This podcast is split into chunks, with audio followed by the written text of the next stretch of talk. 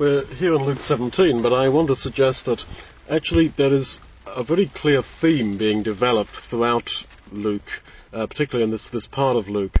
In chapter 15, we've had the classic parables of forgiveness, and we're taught there that we must forgive.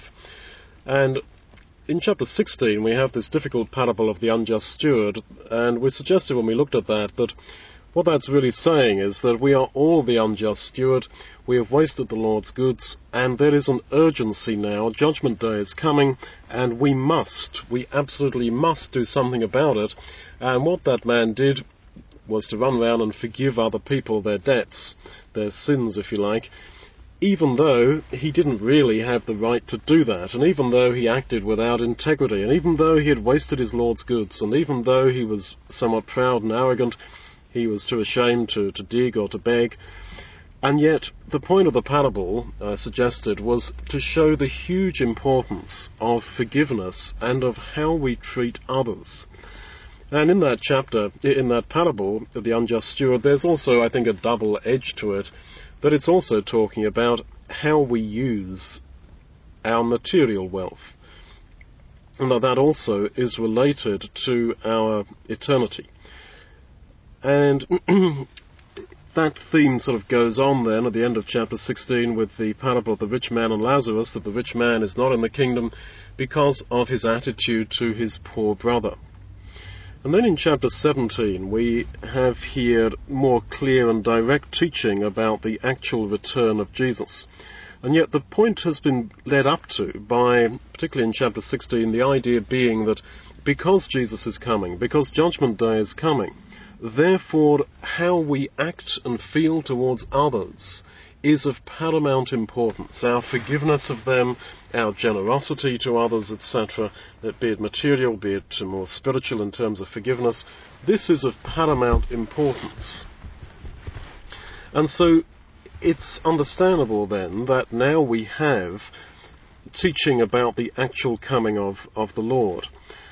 And yet that teaching is in this context of our need to prepare for it urgently by our behaviour to others. And so, having talked about the rich man and Lazarus and unjust steward and the urgent need to forgive and not being like the older son who's left outside of the kingdom because he will not accept his, his brother in, chapter 15, then we come here to chapter 17. And he says, If you offend somebody, and that doesn't mean that they take umbrage with you. It means that you cause them to stumble in their path to, to the kingdom. It says it's better for that person that a millstone were hanged about his neck and he were cast into the sea than that he should offend one of these little ones. So take heed to yourselves, verse 3. If your brother sin against you, rebuke him, and if he repent, forgive him. The offence to others, I therefore suggest, is in our unforgiveness. That is the context of chapters 15 and 16 before this, and that's the context of verse 3 straight afterwards. We can cause others to stumble by not forgiving them. And of course we could say, well, yeah, but they should get right with God, and it's God who forgives them, not us. Yes, that is so, but the problem is that in practice, in reality, on the ground, a lot of people perceive the attitude of their church or other believers as being somehow the attitude of God. Now, they're wrong to do that, but that is how it is. So many times I've seen this happen, and probably you have. Somebody gets excluded wrongly from an ecclesia, from a church, they're disfellowshipped, etc and within a fairly short space of time, their faith in God collapses. Now, unfortunately, you can see what's happened. They have sort of equated God and Jesus with the community. And maybe it was the community that first preached to them and brought them to faith in God and Jesus. And then when they're badly treated and not forgiven or not accepted by that community, they tend to think that that's what God did to them. Now, that's not true, that's incorrect, but it's unfortunate that that's how a lot of people think, and Jesus perceived that. And so he's saying that you can make somebody to stumble, you can offend them, by not forgiving them. And this is so important. that, and in, in that sense, although we don't want to be the representatives of, of God in that sense, we are. Because we are the face of Jesus to this world. A lot of people have no other contact with Jesus initially than from what they see in you and me. We are his body in this world. Now, when he says that the, the fate awaiting the person who causes his brother or sister to stumble by not forgiving them is to have a millstone put around his neck and be thrown into the sea, that's exactly what's going to happen to Babylon. You want the reference, it's Revelation 18, verse 21. And I think what Jesus is saying, and uh, don't forget it was Jesus who also spoke Revelation, uh, the connection he's making is that if you, in your self-righteousness, you, a member of the true ecclesia of God, do not forgive your brother and cause your brother to, to stumble in any way, you are as bad as Babylon, and you will be punished as if you are Babylon. Babylon set up there as the great whore, the epitome uh, of uh, wickedness and sin and hatred of God and aggression towards God and God's people and all the rest of it. You are going to share Babylon's judgment. And I think that may be in mind when Paul talks in the context of the breaking of bread in 1 Corinthians 11 about condemn yourself now in your self examination, lest you be condemned with the world. It's as if the condemnation of the wicked of the last day is really to say, look, go back into the world. In some cases, it might be, look, your heart was never really with me. Your heart was only with the guys at work and the uh, your old school friends, and you, you know, going out drinking with them and hanging out with them. Look, that's where your heart was. Look, go back to them. That's it. They all, you know, the, the, this is a world that's facing judgment, let's face it. And uh, you didn't want me, you wanted them, so go back to them, and that's, that's the end of it. And yet, it can also be true in another sense that those who maybe have been the most pious, religious kind of people, but in their self righteousness and arrogance have refused to forgive their brother, who have, like the older brother, said, If he's back, I'm out of here. I'm storming out of the meeting. I'm not going to be breaking bread with that person.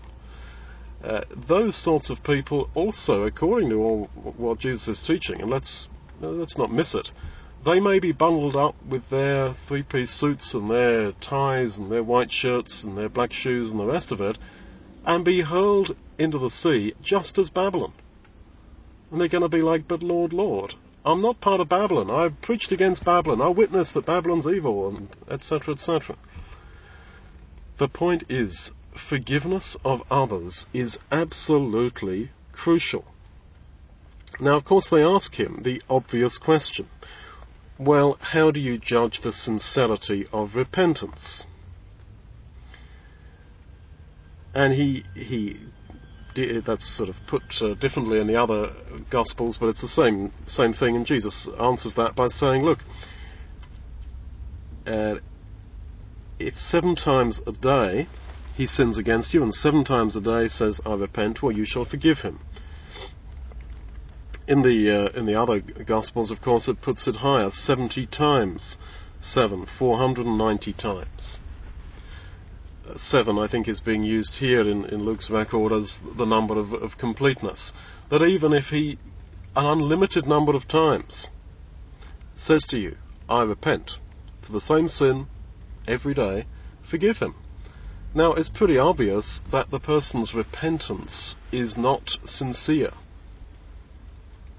You don't seven times a day, or unlimited number of times a day, or 490 times a day abuse somebody and each time say, "Ah, oh, yes, sorry about that," and go on and do it again. I mean, in the other parable, when it talk, in the other record, when it talks about 70 times 7, 490 times, I mean, there's only 24 hours in a day, and eight of those you're sleeping. So 490 times out of let's say 16 hours, well, you can you can do the math, but I mean that's every few minutes.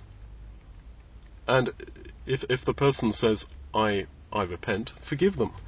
The point is obviously their repentance is not sincere, but you forgive them anyway.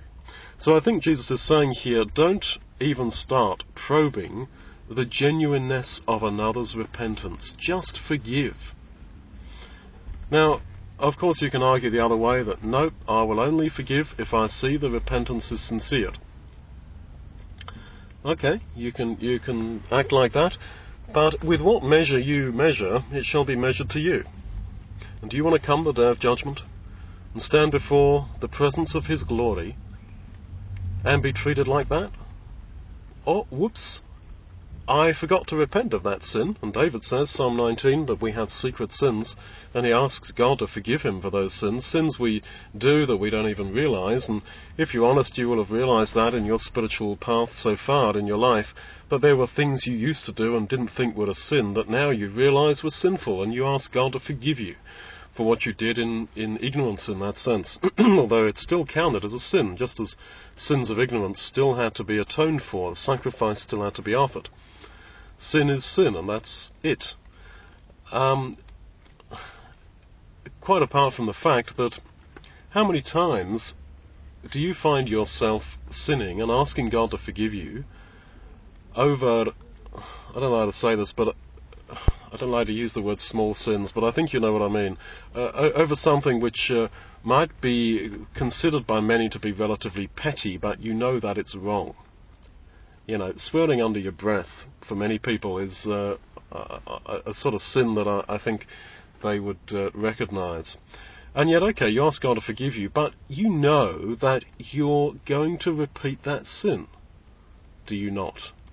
How many of your sins are one-off sins? Do you really mean to tell me that you sin, whoops, I repent, I'm forgiven, and I will not do that again? No. Do you not rather sin, say, oh, please forgive me, oh, whoops, do the same thing again, or in essence, do the same thing again? Time and time and time again? Yes, you do. Don't kid yourself that you don't. You do.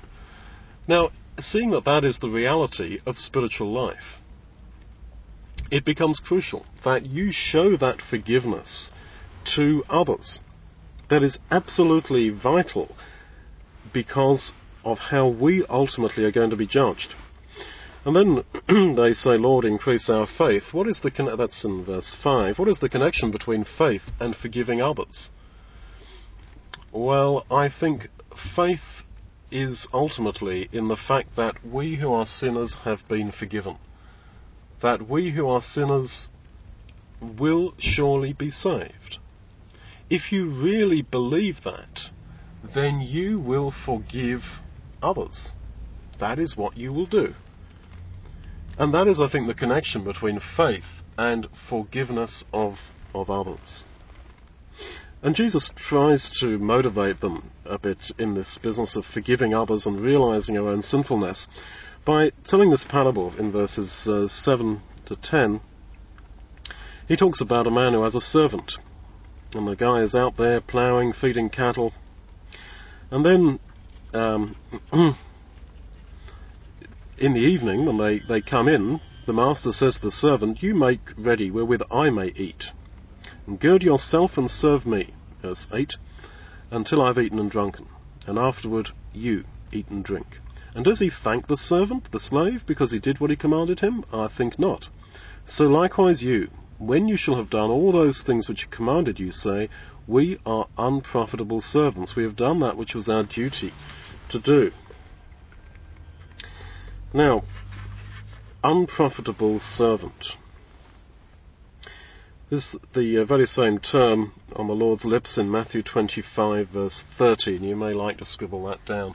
Matthew 25:30, but the unprofitable servant is to be cast out and is to be condemned.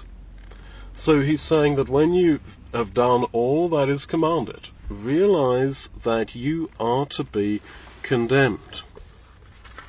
Now, the master, he says, has no need to thank the slave. And that's the Greek word charis, which is that usually translated grace.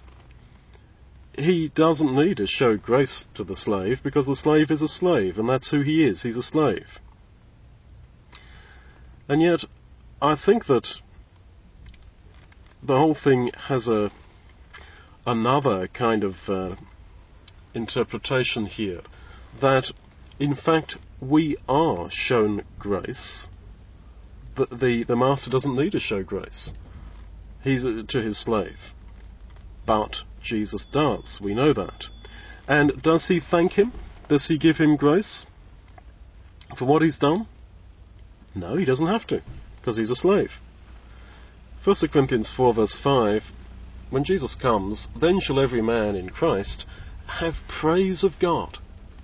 And in the Lord's parable, uh, another of his parables, he talks about how when Jesus comes, he will say to the righteous, Well done, when I was hungry you fed me. He will praise them, you visited me when I was in prison, etc. He will, as it were, thank them for all they did to him.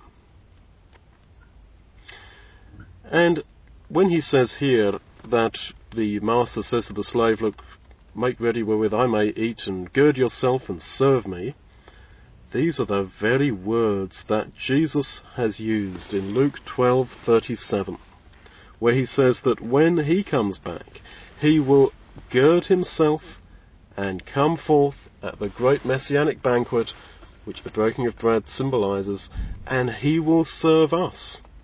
Now, these connections are intended to be made.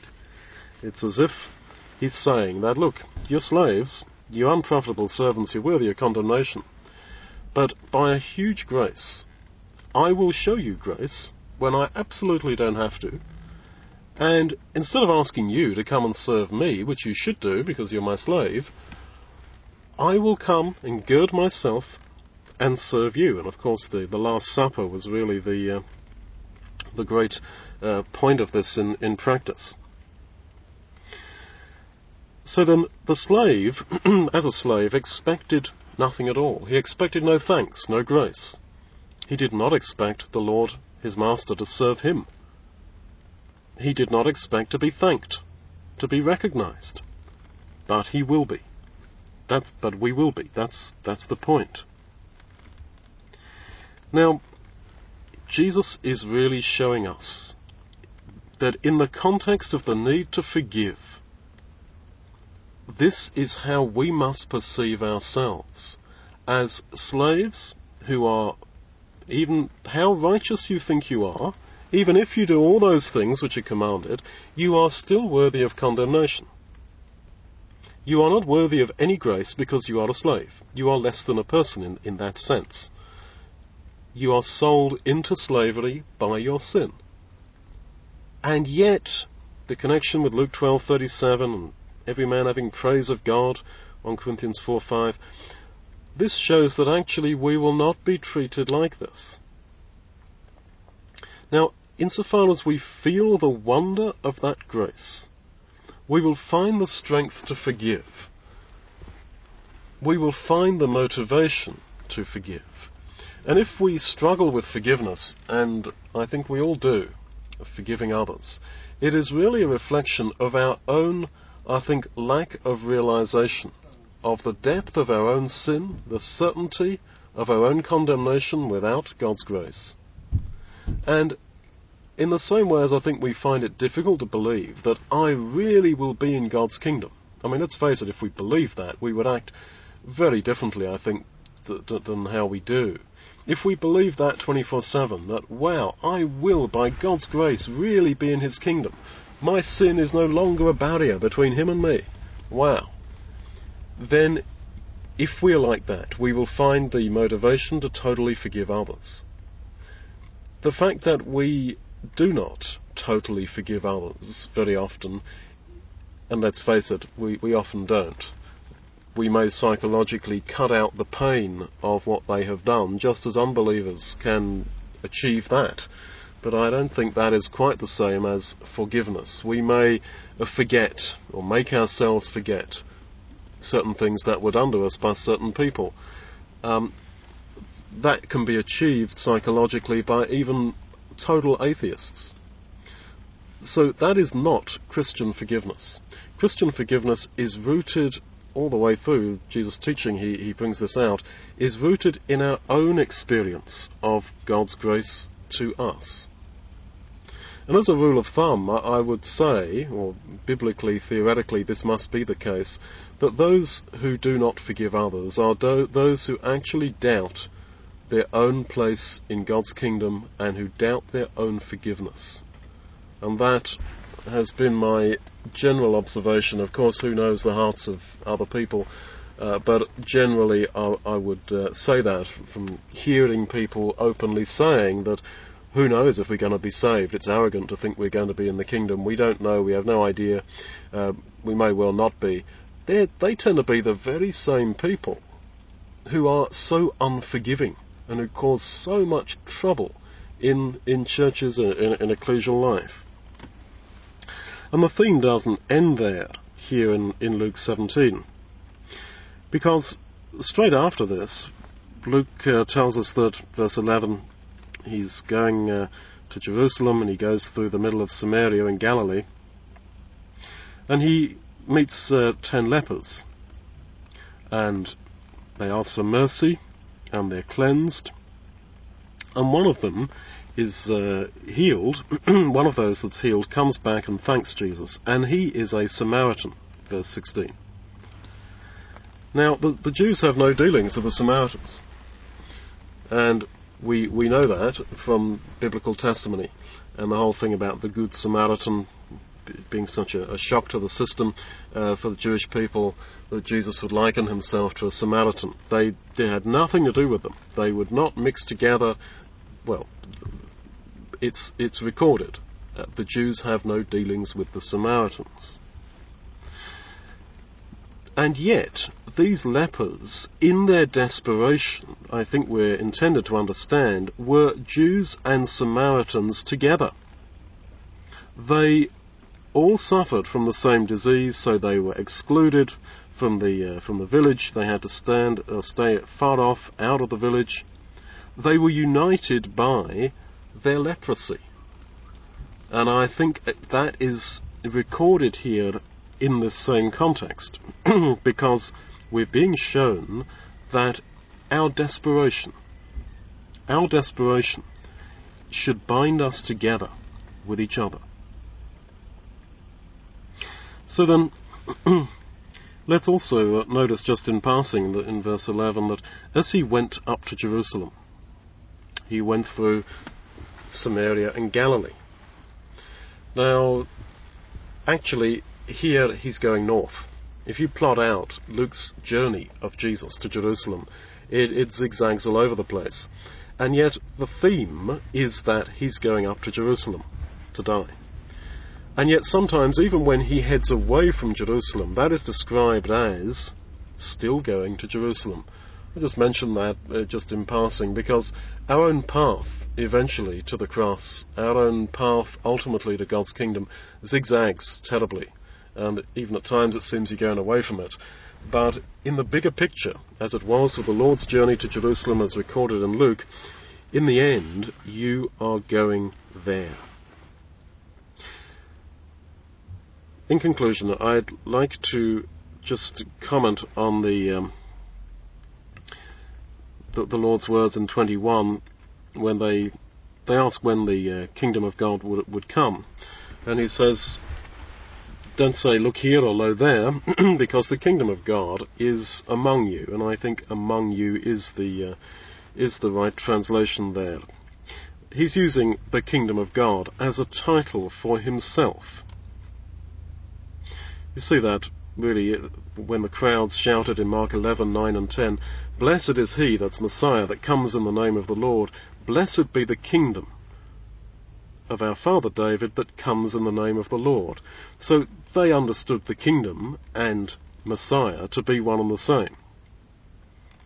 In Matthew 3, 2 and 3, John the Baptist preached that the kingdom of heaven is at hand, for this is he that was prophesied, Jesus. So the kingdom is a title for Jesus. And, yeah, they were looking around for this kingdom, and Jesus is saying, Look, I am the kingdom, and I'm standing right amongst you. So then, why would Jesus be given this title of, of the kingdom? I think it is that our future eternity in God's future kingdom is going to, in that sense, be Jesus. It's going to be all about Him. All that you see of Him as He is here in the Gospels, in Galilee, etc., all you see and know of Jesus is what the kingdom is going to be about. Now, in verse 24 down to 26, just see how he talks about uh, himself. Well, actually, verse 22, he says, The days will come when you shall desire to see one of the days of the Son of Man, and you shall not see it. I take that to mean, I'm only here for so long, and then I won't be here. And then you will look back and desire just to relive one of those days here in Galilee when I, the Son of Man, was amongst you. So the days of the Son of Man are the days of his mortal ministry. And then he goes on to use that same idea of the day of the Son of Man. In, in verse 24, he says, As the lightning uh, strikes uh, all over the sky, so shall also the Son of Man be in his day. 26, And as it was in the days of Noah, so shall it be also in the days of the Son of Man. So he's using the days of the Son of Man to refer to the days of his ministry on earth and also the days of his coming, his actual second coming. I think the point is that, as Hebrews puts it, Jesus is the same yesterday, today, and forever. The Jesus who walked around Galilee, the Jesus who loved little children, the Jesus who was so urgent that we should forgive, the Lord of all grace, he who sat in the boat and taught the people, he who played with the children, he who took the little boy's five loaves and two fishes and blessed them and multiplied them, he who was so patient with people, he who had a heart that bled for Lazarus, who wept really for the grief and the, the weeping of others when they were weeping at Lazarus' grave, this same Jesus shall come again. And I think the angels had that in mind when they said, This same Jesus, who you've seen go into heaven, shall come again. They mean the Jesus whom you knew. He's not going to come back as a different person. And in that, I think we can take a great comfort that the Jesus that we know from the pages of the Gospels is going to be the, the, very same Jesus that we meet in the day of judgment. The Jesus who hated religious hypocrisy, religious structures, abuse of people on any level. The Jesus who came to save, who loves any who truly respond to him. This is the Jesus whom we will meet when he comes again.